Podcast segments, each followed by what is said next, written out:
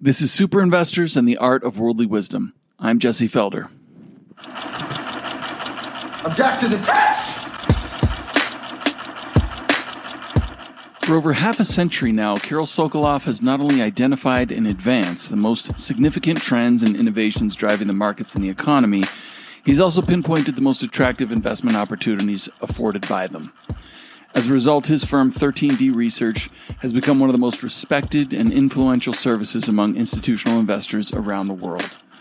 In this conversation, Kirill discusses how he developed and honed his investment approach over the course of his extensive and illustrious career, and how he's using it today to isolate the most valuable macro signals in the markets.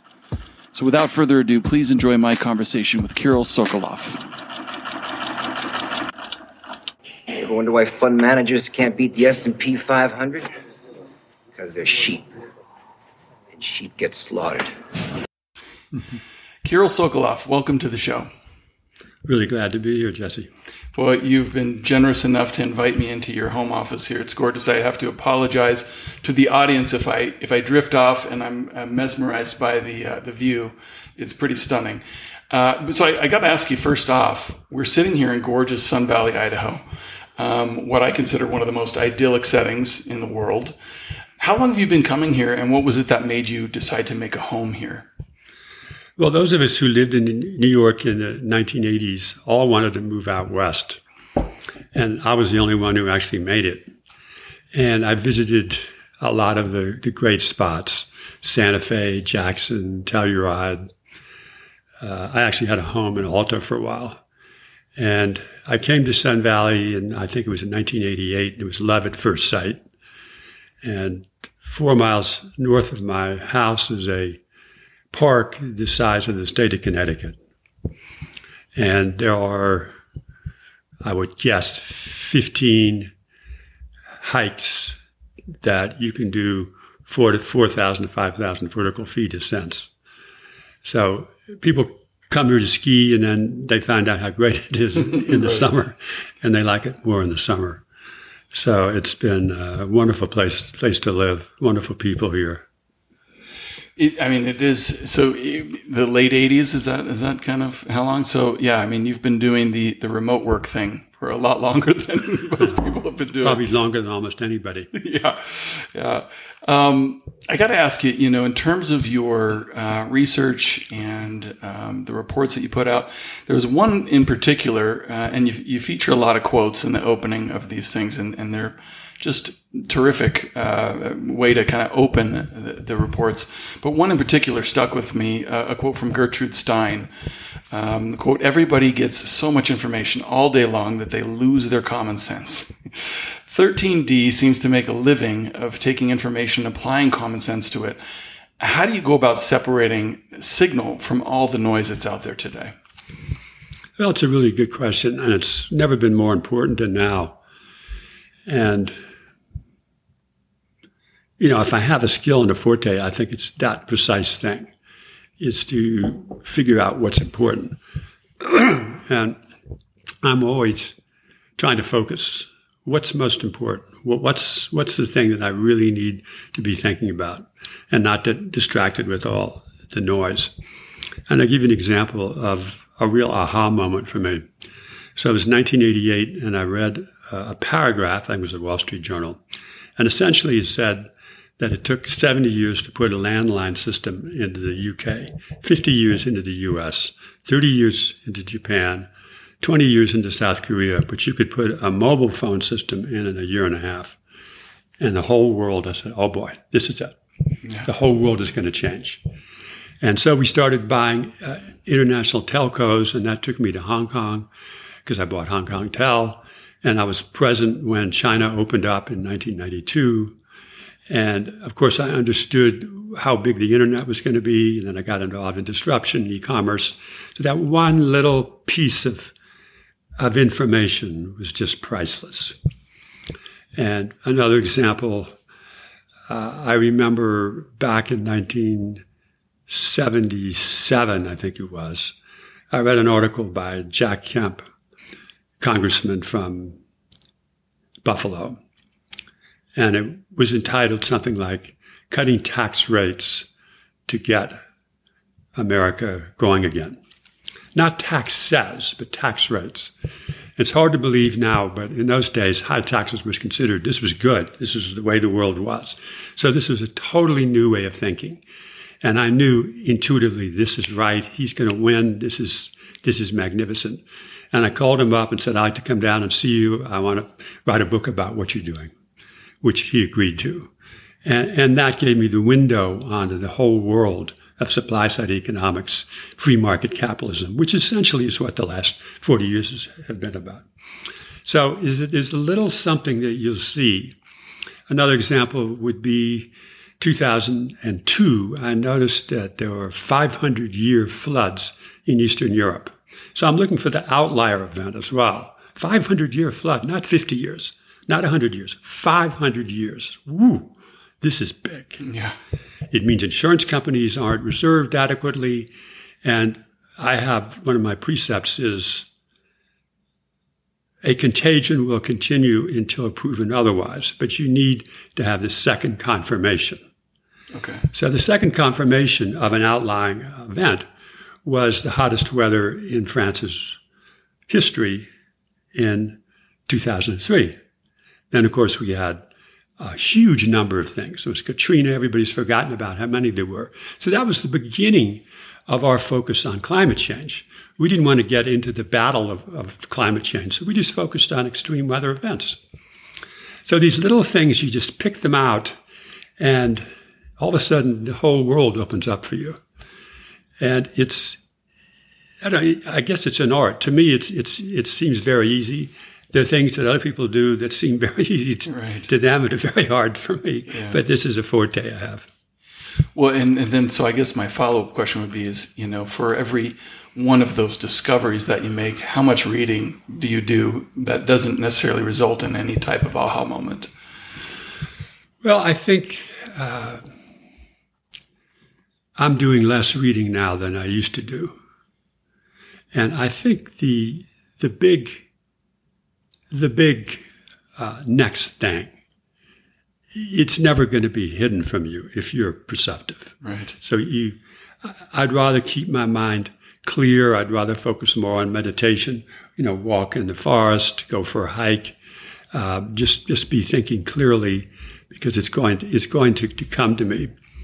Now you have a certain amount of intuition here, um, and then there's a certain amount of connecting the dots. And connecting the dots is, is really, really fun. I really enjoy that. And for some reason, people struggle with it. And we have AI and, and big data to do the work for us, but they aren't doing precisely what I do yet. Uh, so I'm reading less to clutter my mind less yeah. and focus on a few, a few big, big themes. So you cut it, you you know, uh, actively cutting out the noise so that you can focus on signal a little bit more. Yeah, I mean, I, w- I would say I used to read maybe six, seven hours a day. I would say it's 5 mm-hmm. five now, which is still a lot just, more than most people still, do. Still a lot. yeah. Um, so you know this and another thing I notice in reading your reports is just a deep respect for history. Um, there's just so much knowledge and wisdom in experience and in history. You have such a breadth uh, of experience in your own work. You know, that was one of the reasons why I just feel so grateful to come and be able to talk with you like this. But I guess for aspiring investors, um, would you recommend uh, the study of history above other subjects and things? Well, I think history is uh, essential to understand the world. And when I first came to New York after getting out of college, I ran into a history professor and I said, All you guys do is to teach events and death of kings and wars and so on. Did anybody write about the lessons of history? And he says, As a matter of fact, somebody did. It was Will Durant. And it was called The Lessons of History. So the next day I went to Scribner's on Fifth Avenue.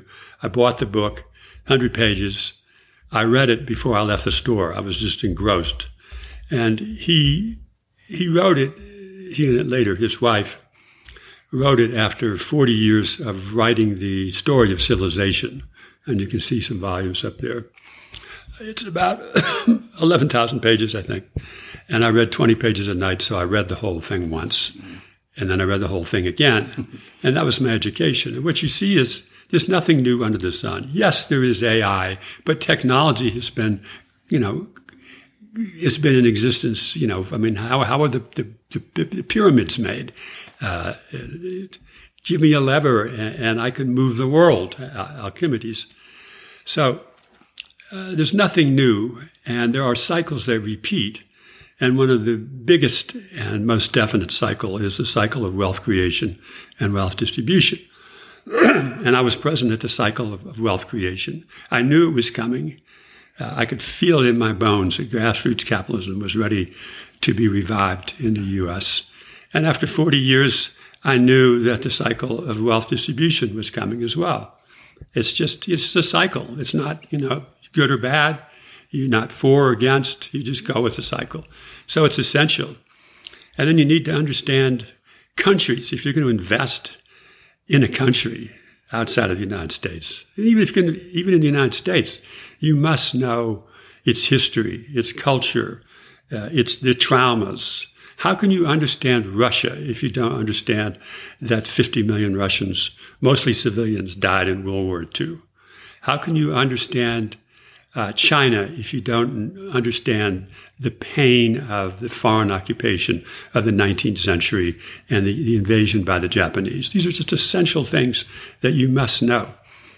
And Americans, for whatever reason, have a U.S. centric view, and I think that that hurts them. Mm-hmm. Yeah, you know, in addition to, you know, I got to ask you just about uh, one of the other things I notice in, in your reports is that uh, you seem to have uh, a curiosity for, um, you know, not just sh- sharing, putting your views out there in the world, but seeing the feedback and getting feedback from, you know, from clients, readers, other people you respect uh, in the industry. I recently sat down with Julian Brigden and did an interview, and, and he discussed the tremendous value he gets from sharing a lot of his research with some of his major institutional clients who take that and put their own spin on it, their own perspective on it, and share it back with him. And that it kind of creates a, a virtuous cycle of, of uh, you know, evolution, evolutionary, you know, ideology. Um, that seems to you seem to do the same thing. You know, featuring interviews that you conduct with many of your own clients or contacts. How does this influence your your thinking or your analytical process? Well, we have a, a brain trust, a 13D brain trust, and I bounce ideas off them all the time. They send me stuff.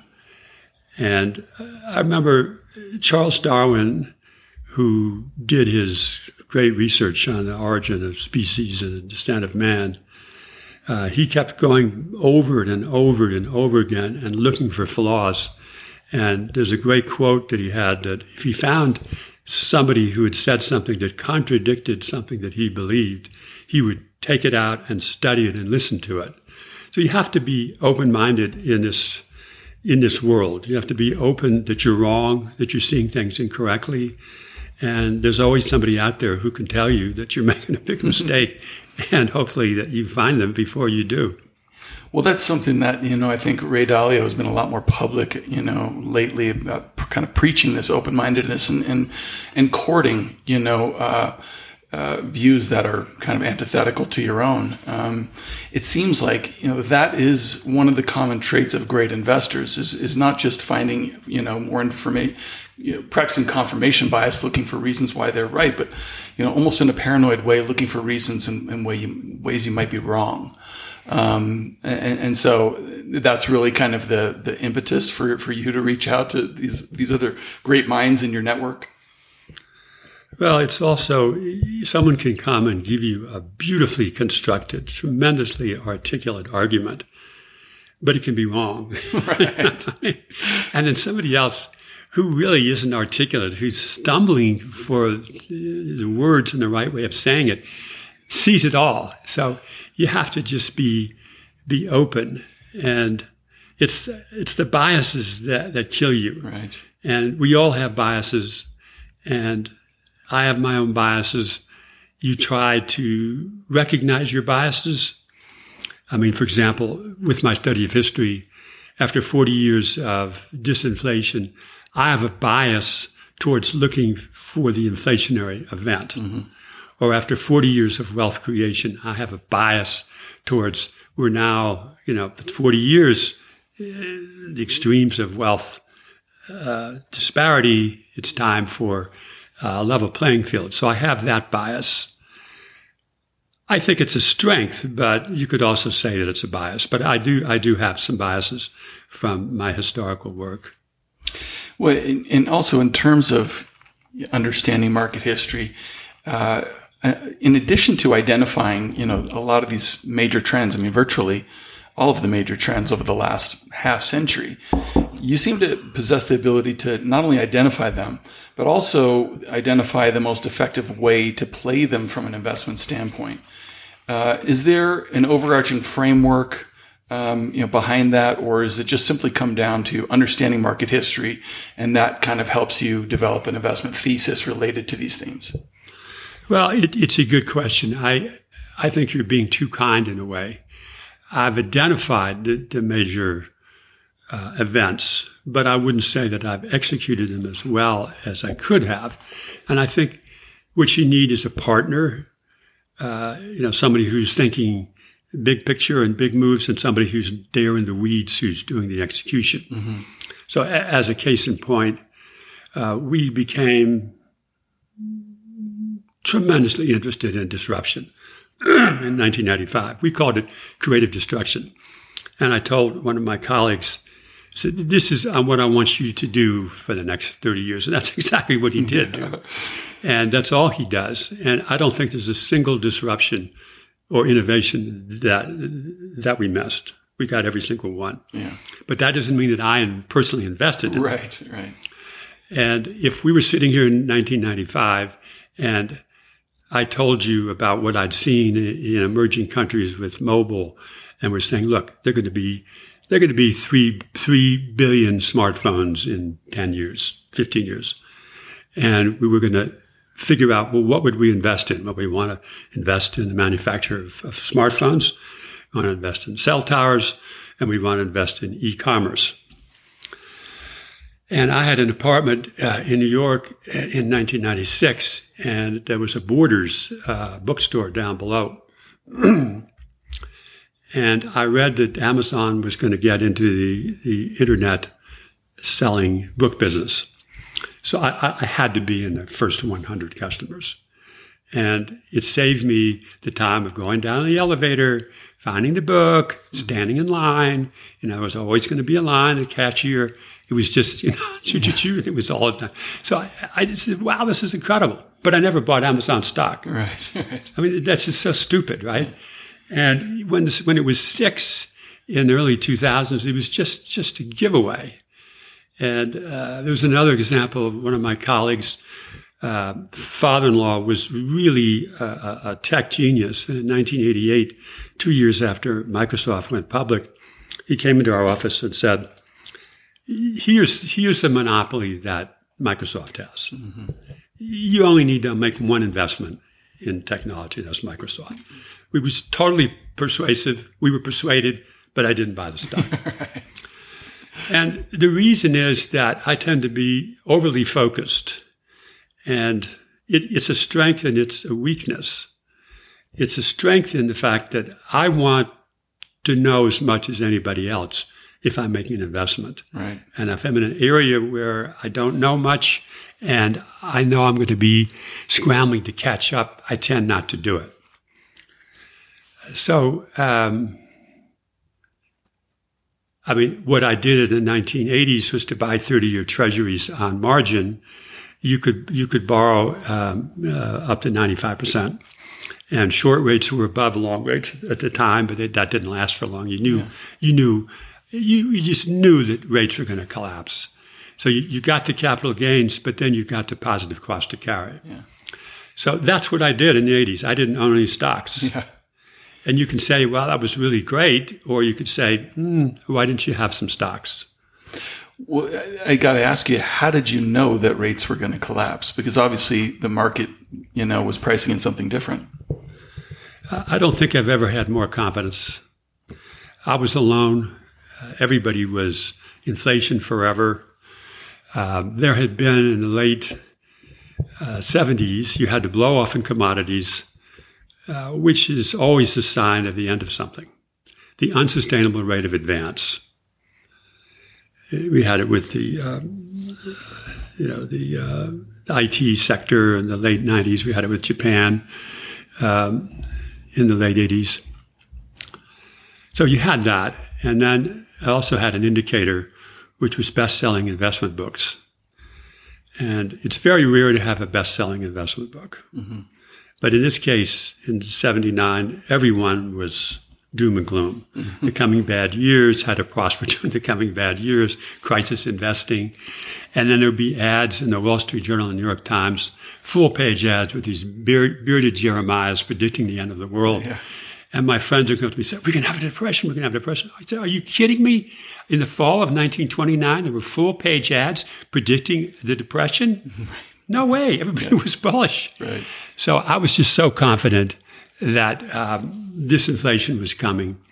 And Paul Volcker had raised uh, real rates to five, six, seven percent, when in the whole post-war period it had been negative, negative two, negative three, negative four, negative five. So obviously that was happening, and the the U.S. economy was being deregulated. It was 100% re- regulated, and within a couple of years, it was 50% deregulated. Mm-hmm. And I had files, files like this, just stacked up with proof that disinflation was coming. But people were so ingrained and they'd been burned so badly in the bond market that they just cannot could not adopt this. It took, I would say, it really took 15 years longer until people thought it was possible. Yeah. It was just amazing. Yeah. Amazing.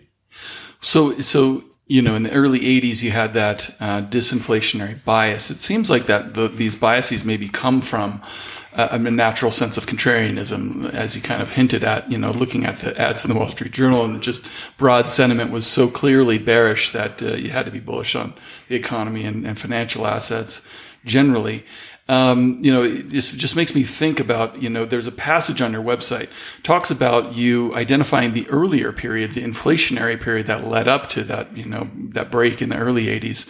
Um, uh, I guess I'm really curious to find out.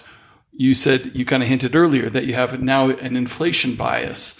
Uh, how do you feel about the current environment? I guess relative to to those those earlier periods. Well, 70, 79 was the end of something. And uh, 81 was the beginning of something. Now, without Reagan, disinflation might not have happened. Without Volcker, it would never would have happened. So a lot of it has to do with, with politics, if you will, and change of, of regulation.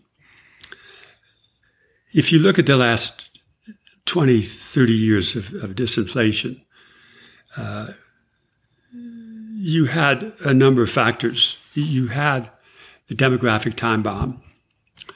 And we started studying Japan in 1998 because its population was peaking, its working population was peaking.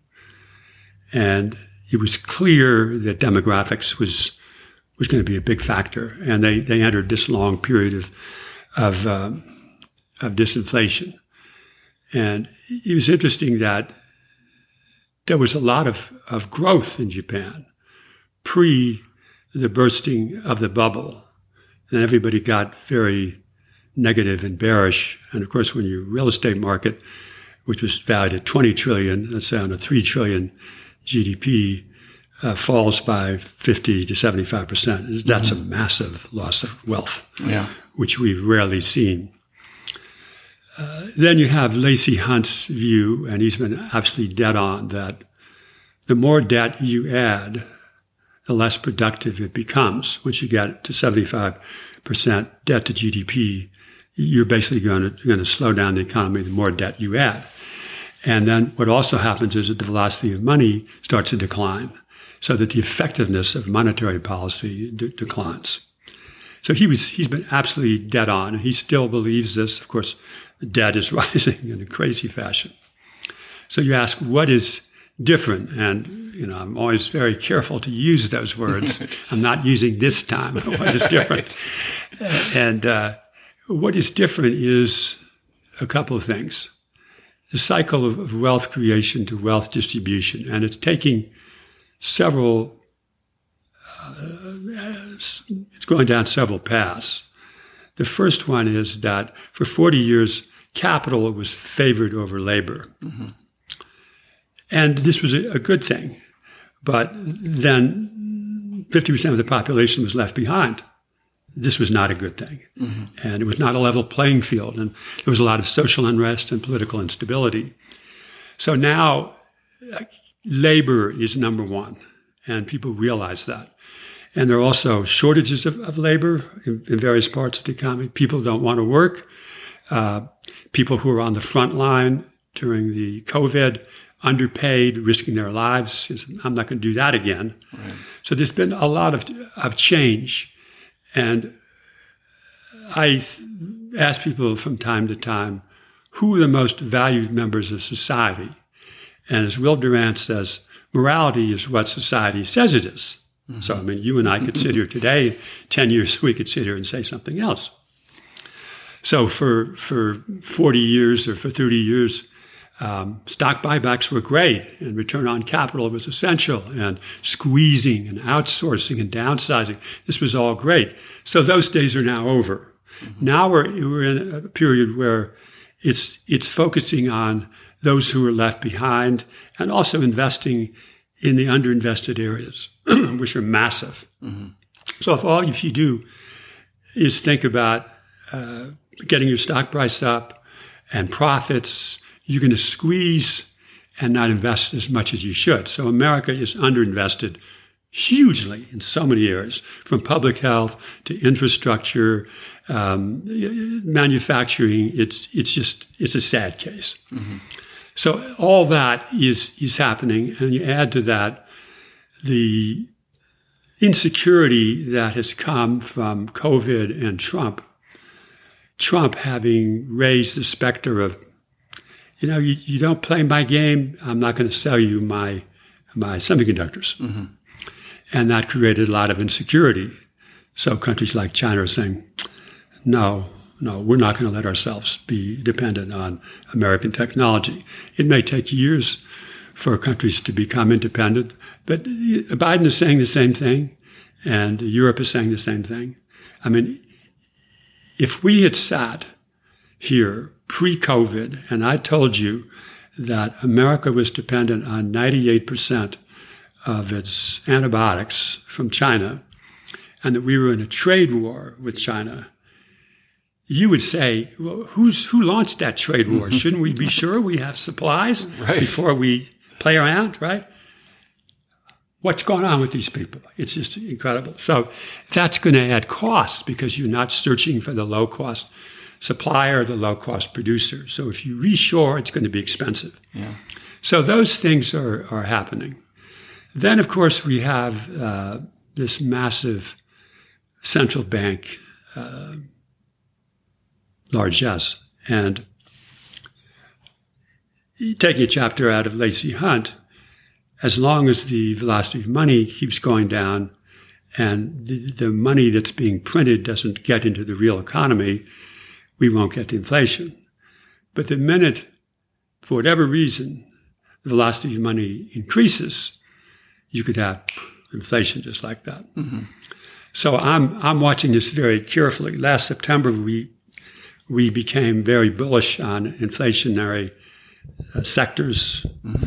All the areas had been left behind value, energy, materials, emerging markets, you know, just uh, basically everything that yeah. hadn't done well.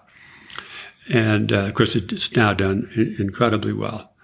Uh, and that's confirmation by the market. So, one of the tools that we, we have to use is we may have a theory uh, or we may have a hypothesis, but the market has to validate that. Mm-hmm. Otherwise, it's no, it's it's dead wrong. Right. So in this case, we had we had the hypothesis, we had the cycle right. We knew the election was going to be dramatic and a shift, and then the market confirmed it. Interesting. Yeah, it, that's another theme that I hear. Um, you know, talking to a lot of you know uh, um, terrific investors is that you, know, you might have a macro thesis, but until price confirms it, you know, you can't really trade it. Um, let's talk about some of these uh, major you know themes that uh, that you're working on currently. Some of the ones you recently wrote about um, where, and you mentioned, you know, kind of rethinking supply chains, uh, potentially in terms of reshoring and deglobalization. Um, the green revolution seems to be another another one that you're focused on, and uh, you had some interesting thoughts too on this trend towards remote work. Um, starting with the first one, I think it kind of fits in what we've been talking about.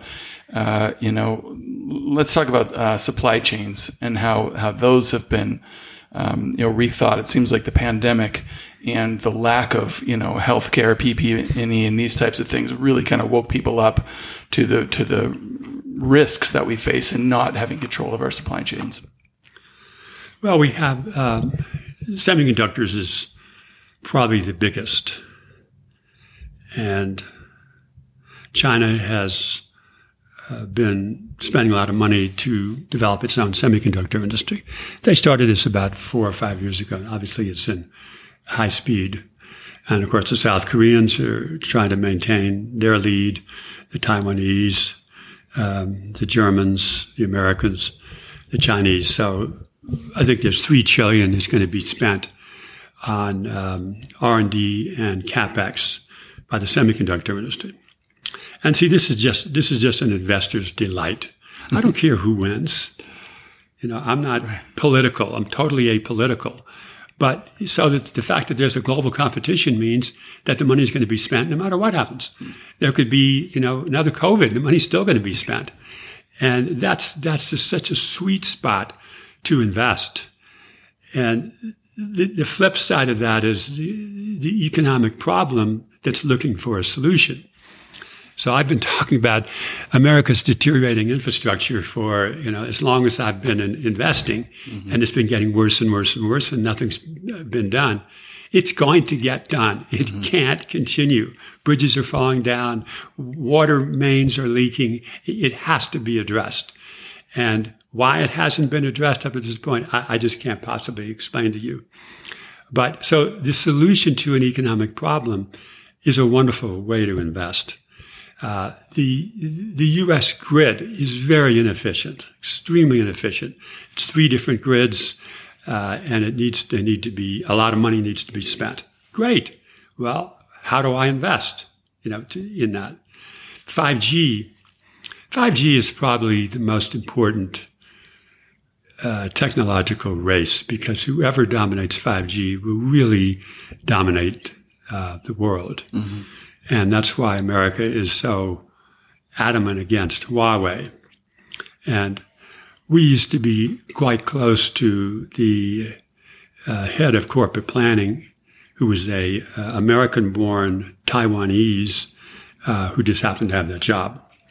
So I got some insights into into their technology, and and I'm a little out of date, but I don't think it's changed they they were offering to telcos to put in 5G that would save their operating costs by 20 to 25 percent, which none of the other competitors could do. That's that's very powerful. Mm-hmm. Now, then you have the politics. Now, the Americans say to the Germans and the Brits, "You can't do 5G; it's not safe," and so on. So, what we've done is we're investing in the Asian 5G suppliers because uh, we know that China is spending the money, and China, China and South Korea, I believe, have 80% of the 5G base stations. So it's just this. I've, I've rarely seen a time where there's so many opportunities because there's so much money being spent yeah. by so many different parties. And the more competitive it is, as long as it's not ruinous, the better. And so, you know, I, I, it just makes me think of, you know, uh, whenever I've found you know, good oppor- investment opportunities. It's things that didn't just hit me over the head once. They hit me over the head two, three, four times before I finally said, okay, wow, I guess I better take a look at this. Um, it seems like kind of the same thing happens. It's so obvious. Uh, but in terms of expressing these ideas as, uh, you know, as a, an investment um, in the markets, um, you also, you know, you, were kind of humble about, you know, not, not taking advantage of a lot of opportunities over the years, but you seem to have a very, um, you know, I guess, careful approach. Um, you know that that's that's very well thought out in terms of let's focus on semiconductor equipment companies because that's where the money's going to be be spent, um, and then also in, in mining companies in, in healthy jurisdictions, safe jurisdictions, because we know this is going to take a lot of natural resources. Um, do you see these as kind of two of your your the most effective ways to take advantage of, of this larger trend of infrastructure and supply chains? Well, I, I would answer it this way. Um, we have an energy transition that's taking place. And it may be the biggest thing we've, we've ever seen. It may be a 100 trillion opportunity. If governments are able to persist in their efforts to, to curb emissions. And when they find out how much it's going to cost and how inflationary it is, they may back off. And if you're underinvesting in oil, oil goes up too much, and that's inflationary. But let's let's run through what we would want to do that just seems a no-brainer. Well, uh, electric vehicles. That seems really easy to me, right? Mm-hmm. And if you look at uh, what goes in an electric vehicle, you'll find that copper uh, is used five times more in an electrical vehicle than a traditional vehicle. So we're looking for um, safe jurisdiction uh, copper mines, and we found one up in Saskatchewan where it's the first carbon neutral copper mine in the world, and it's probably in the top three best mining jurisdictions.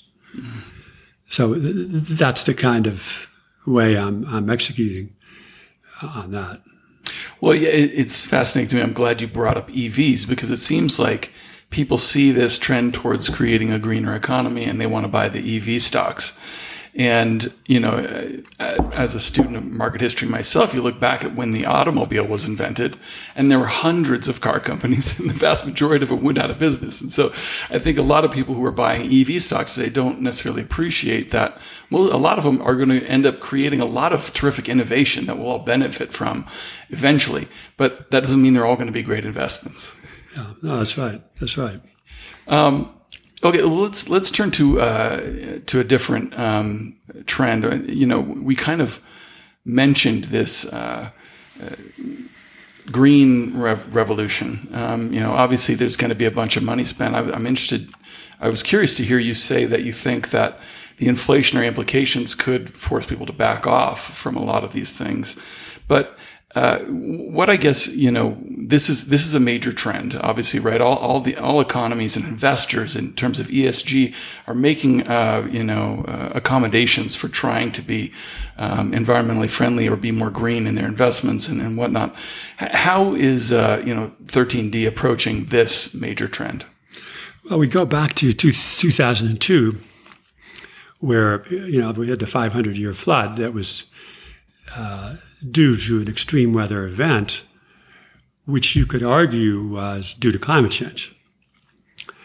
And at that time, I became very bullish on oil. Oil was at 20, and I was studying peak oil, and it seemed to me like that was something that could, could happen. And so we were very bullish on oil in that decade. But at the same time, I said, let's study the other sources of, of energy, what we call them alternative in those days, which you would call clean energy renewables now. And we created a portfolio, and I just can't, I mean, how much it went up is just mind boggling. This is even before we're entering the period where it's really going to happen. Mm-hmm. And the rollout of solar and wind and, and, uh, you know, other renewables like that has been just amazing. And solar is now the cheapest source of electric power in the world. They're installing it at one and a half cents a kilowatt hour in Africa. And then you get the late mover advantage. You don't have the legacy utility that's going to fight you. And uh, I, I have a solar field at my home in the Bahamas, and I put it in maybe 2013. And I'm taking it out and replacing it with a double backed solar panel, which will increase its efficiency twofold. And I'm adding the top of the, of the lot I have. So literally, I will have in- increased my capacity by um, three threefold, and uh, I might actually get my money back on this one. Not the first time around, because the government there sued me to uh, to turn it off, and I had to sue them as a long, long drawn out affair. But there is more awareness now. But solar is it's going to be solar, and you're going to plug in your electric vehicle, and we're going to all be saying, "Why didn't we do this before?" Mm-hmm. And it's going to become again, what does society want? It will be you know, it'll be socially unacceptable, right? You, you mm-hmm. need to be driving an electric vehicle. Yeah. We're not there, there yet, but we will be. Right. And uh, I'm already starting to rotate out my my uh, my old my old cars, even though I, I love them all, and buying electric vehicles. Yeah. It's interesting, you know, you, you, you kind of hinted earlier though that um, the capital coming out of traditional energy potentially makes that space more attractive. I think you said last fall, September, you started becoming interested in energy, par- probably partly for that reason. Is that was that part of the thesis? Uh, no, it was just the way the market was acting, and um, uh, we started off with the market was was telling us, mm-hmm. And it was very clear to me that it was responding to uh, a political change that was going to take place in November, and also the fact that the stocks that had done so well, which you know really dominated the indexes, were going to get into antitrust problems, mm-hmm. which is what's what's happening. Right. So you know it's it's it's study of history. It's looking at uh, what you know in this case Biden was saying, what he wanted to do, looking at what the market was doing. But it all revolves around, you know, these, these areas were starting to come alive and were starting to perform tremendously well on a relative strength basis against the prior winners. Yeah. And I think it was September, October too, you know, to come back to your, your biases that had seen, you know, the Dow kicked ExxonMobil out of the Dow 30, you know, the longest, you know, tenured component. And at the same time, you know, you know, when oil peaked a decade ago or whenever it was, you know, it was talk of peak oil that really, you know, was popular and kind of was a sentiment signal then. I think last fall we were seeing so much talk about peak demand and people were so bearish on energy because they thought demand was going to peak and, you know, we weren't going to use, use fossil fuels anymore. But, um, I want to bring it back to, we talked at the very opening about, you know, how you were an early adopter of this remote work. And yeah, 13D had a really interesting take on remote work. Obviously, the pandemic uh, took this trend and really kicked it into high gear, and people realized, you know, that uh, working remotely is, is a possibility for so many different people and different occupations. But you look at this as uh, potentially a catalyst, um, a positive catalyst for the European Union. Can you explain that? Well, you take a country like India, I mean, like uh, Italy, excuse me, which hasn't grown in 30 years. And there are two economies there's the North and there's the South, and a tremendous brain drain. But you've got some beautiful places. Right. You've got 70% of the world's uh, historical monuments are located in Italy. You've got fantastic food. I mean, wow, what a, what a place to live. And uh, there's an estimate that there are going to be a billion digital nomads by 2030. Right. So now you can go to the South, you can live in a beautiful place, and you can get the salary that you were going to get in Rome. Who wouldn't want, want to, to, to, do this? So we're starting to see that. We're also starting to see that the brain drain out of Eastern Europe, which was massive, is now starting to reverse. Is it sustainable? Uh, you know, I don't know the answer. I, you know, having been a uh, teleworker or working remotely for most of my career, it's just it's so obvious to me. What, why would you not want to do this? So right. the fact that everybody else is doing it now, I said, yeah, well, it's about time. right. uh, and it's a great way to, to raise kids. Um, you know, here you your day is finished, and then you have a second day of, of recreation. Yeah And you, you ski, you hike, you mountain bike. I mean, you know, my daughter here is with me. She plays tennis for two hours in the morning. She goes mountain biking in the afternoon. She's swimming at the, the indoor pool, which is you know two minute drive. Mm-hmm. In Switzerland, where, where we've been living because they've been in school, you know, it's 25, 30 minutes to drive to the tennis. It's uh, there is no indoor pool. Uh, it's just so easy. Yeah. And the simplicity of life is so appealing and so attractive. So I, I think this is what we're seeing is that, that the, the, the wealth of intellectual property is, is moving mm-hmm. and it's not congregating in cities. So in those parts of Europe that have been moribund or have been struggling, now, now it's the people that make a country. Yeah. So if you get you get the digital nomads, which is where the future is, to move back, you're you're lighting a fire underneath the economy. So we're very bullish. And Draghi, of course, you know, you have to look at Draghi as, as a hero. I mean, what that man did in July 2012, we will do whatever it takes to save the euro. I mean, it was just, it was Churchillian. I mean, it was, it was massive. And when he, when he became involved in, in Italy, I said, this is it. We got, we got to be there. This is going to be big for Italy. Yeah. It was interesting to see, you know, some of those countries, Greece kept coming up on, you know, one of the cheapest stock markets in the world in, in recent years. And, and, uh, you know, a lot of times these things, you look at them and you go, well, why would anyone want to invest in Greece? And usually that reaction means it's a good time to invest in Greece. So, I mean, that's fascinating to me. I, I want to um, also bring it back to, you know, some of these quotes at the opening of your reports. There were a couple in a couple of your past reports that, that seemed like uh, they're more than coincidence. Um, there was a, one quote in particular was, why do we not hear the truth? Because we do not speak it, uh, attributed to Pub, Publilius. And then uh, Lenin, Vladimir Lenin, a lie told often enough becomes the truth. Excuse me. Um, you know, like I said, I, I, don't necessarily believe in coincidences. What what is kind of, you know, obviously I have my own interpretation, but I'd, I'd really like to hear from you. Why do you think these quotes are important for for people uh, to to know and, and, understand today? Well, and I would add a, a Goebbels quote, which is, "The bigger the lie, the more apt it is to be believed." And when social media began, this is another thing that I, I missed. Uh, not that I didn't know it would be big, but I, I saw the potential damage of social media to democracy, and, and, exactly what has happened was exactly what I thought would happen. And so that is that has made this more uh, timely, and people will, will hide in their groups where their their biases uh, are reinforced. And they're not so much interested in the truth as they are in confirmation bias. Mm-hmm. And that's extremely dangerous. It's dangerous for democracy. It's dangerous for, for um, society. It's, it, it's, you have to have a society that is searching for the truth and respects science.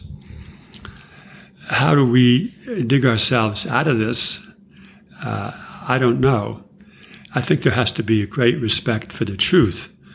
And I'm hoping that the experience with COVID in America, where there was such a disregard for the science at the beginning, and what is 600,000 deaths, that could have been a fraction had there been more respect for the science. That when all is said and done, there would be a greater respect for, for the truth. And we will look to people who speak the truth, and there'll be a great searching for the truth. That's what I'm interested. I just want the truth. I don't care. I don't need to be pat on the back. Uh, I don't want to be right. I just want to know what the truth is. Yeah. And there's some of us who search desperately for the truth, and it, we never stop searching ever because we can never find the, the perfect truth. And we have to get back to a time when, when the truth becomes something that's critical for society. Yeah. Well, I, for one, want to thank you for being a beacon of truth uh, over the years and, and, at least trying to call attention to shine a light on, on what you believe to be, um, you know, the true nature of things and, and developments in, in, in, the world. Um, you, you mentioned uh, at the very beginning um, of, of our conversation that meditation um, is, plays a big role.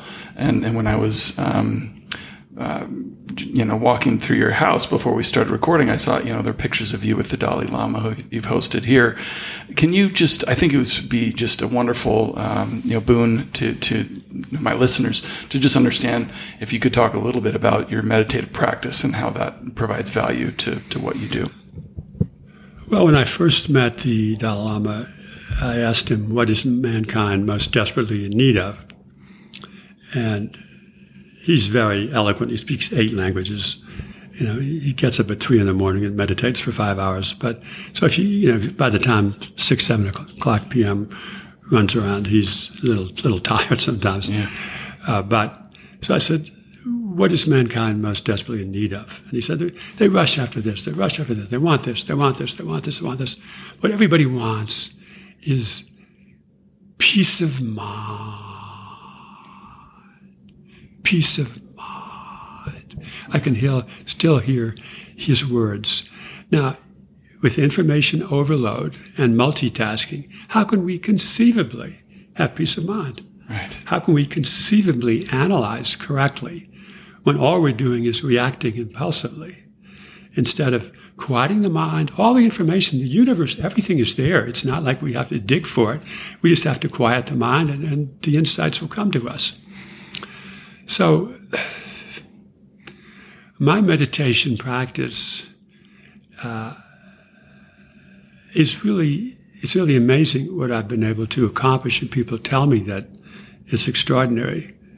So, when I'm really into my practice, and there might be some times when I'm, I'm too busy to to do it the way that I need to do it, but I will meditate and I will see a light I will see a bright light. And then I'll start seeing faces. It'll be like literally 3D. So your mm-hmm. face would be like as clear as it is now yeah. for a nanosecond, and then somebody else's face and somebody else's face. I mean, it's incredibly clear. It's mm. in 3D color. And this is extraordinarily unusual in a meditation practice. And I ask people what it means. Everybody has a different opinion, uh, of those who know. But that it, these are my guardians, uh, I'm, I'm directly in touch with the with the universe, and I'm receiving information. And when you when you start to see that, it's just so beautiful. Mm-hmm. You, just, you ask yourself, well, why am I doing anything else? right, right. But it seems to have you know have benefits beyond you know your your own peace of mind in terms of helping you be, you know, better at what you do and, and looking for things and, and quieting your mind. And I, I'm, I've been told that um, intuition and action are now one and the same. Mm-hmm. So I don't, you know, I struggled for easily 10 years trying to separate impulse from desire and intuition. They all, you know, motivated by the same thing. You know, uh, you know, I want oil to go to 100 because I have $90 oil calls, right? right. And, uh, uh, or um, you'd just be impulsive. The market would be taking off and say, yeah, yeah, yeah, I got to be on this. Yeah. I, I'm not, I think I've worked my way through that. I've separated out those other two. So it's just, it's pure intuition. And the action is simultaneous with the intuition. So I just, I just know I have to do it. I just do it right away. Yeah. I don't. I don't agonize over it. I've come to respect um, Masa Son. Initially, I thought, you know, you look at something after 20 minutes, you're going to invest five billion. I said this seems a little impulsive, yeah. but I think I understand more about what he was doing, and. Uh, you just sometimes you look at something and you, just, you know in 20 minutes right. that this is it. Yeah. and the great investments always the, the more you dig down the better it is. Yeah. I mean i was in the hong kong stock market in 1992 was selling at six times earnings 5% yield best 30-year earnings record in the world. And then deng goes to shenzhen and says to be rich is glorious. I mean there it is right there. That's all you needed to know. Yeah And you could have gotten bogged down with, oh, this the stock's there or into property and the property's overvalued. Yeah, sure, right? It went up 100 times in value. Uh, so the simplicity, it just jumps off the, the, the, the, the table at you to see this is, this is really big. Yeah. I got to be here. I got to do this. Right. Well, and then, and then you just you just dive in, Yeah. dive in full. Yeah. Well, Kiril, this has been fantastic. I, I've uh, I could spend hours asking you about everything under the sun, and I know I would get a ton out of it. But you've already spent uh, you know, a ton of time with me. You've been very generous with sharing your your insights, and uh, I want to just thank you. Where, where can um, people, uh, I guess, keep up with you, your ideas, and, and learn more about you and 13D? Well, we have a website, and I would suggest that they, they visit the website, uh, 13d.com. Absolutely, and it's been something that's been one of the most um, uh, original and, and you know uh, surprising reads when I read it. You know, and uh, like you said, the, the tre- a lot of these trends are obvious, but but a lot of the conclusions that you come to are not so obvious. So it's it's it's a wonderful um, resource. I recommend everybody check out. Kiril, thank you so much for taking the time. I've really enjoyed this, and I'm grateful to you. Jesse, it's always good to be with you. Thank you for having me.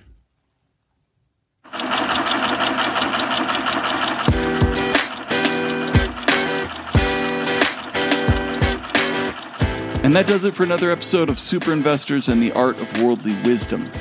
As always, you can find notes and links related to this episode at thefelderreport.com. Thank you for listening, and until next time, buy low, sell high.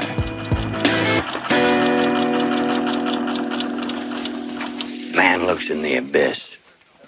There's nothing staring back at him. At that moment, man finds his character. And that is what keeps him out of the abyss.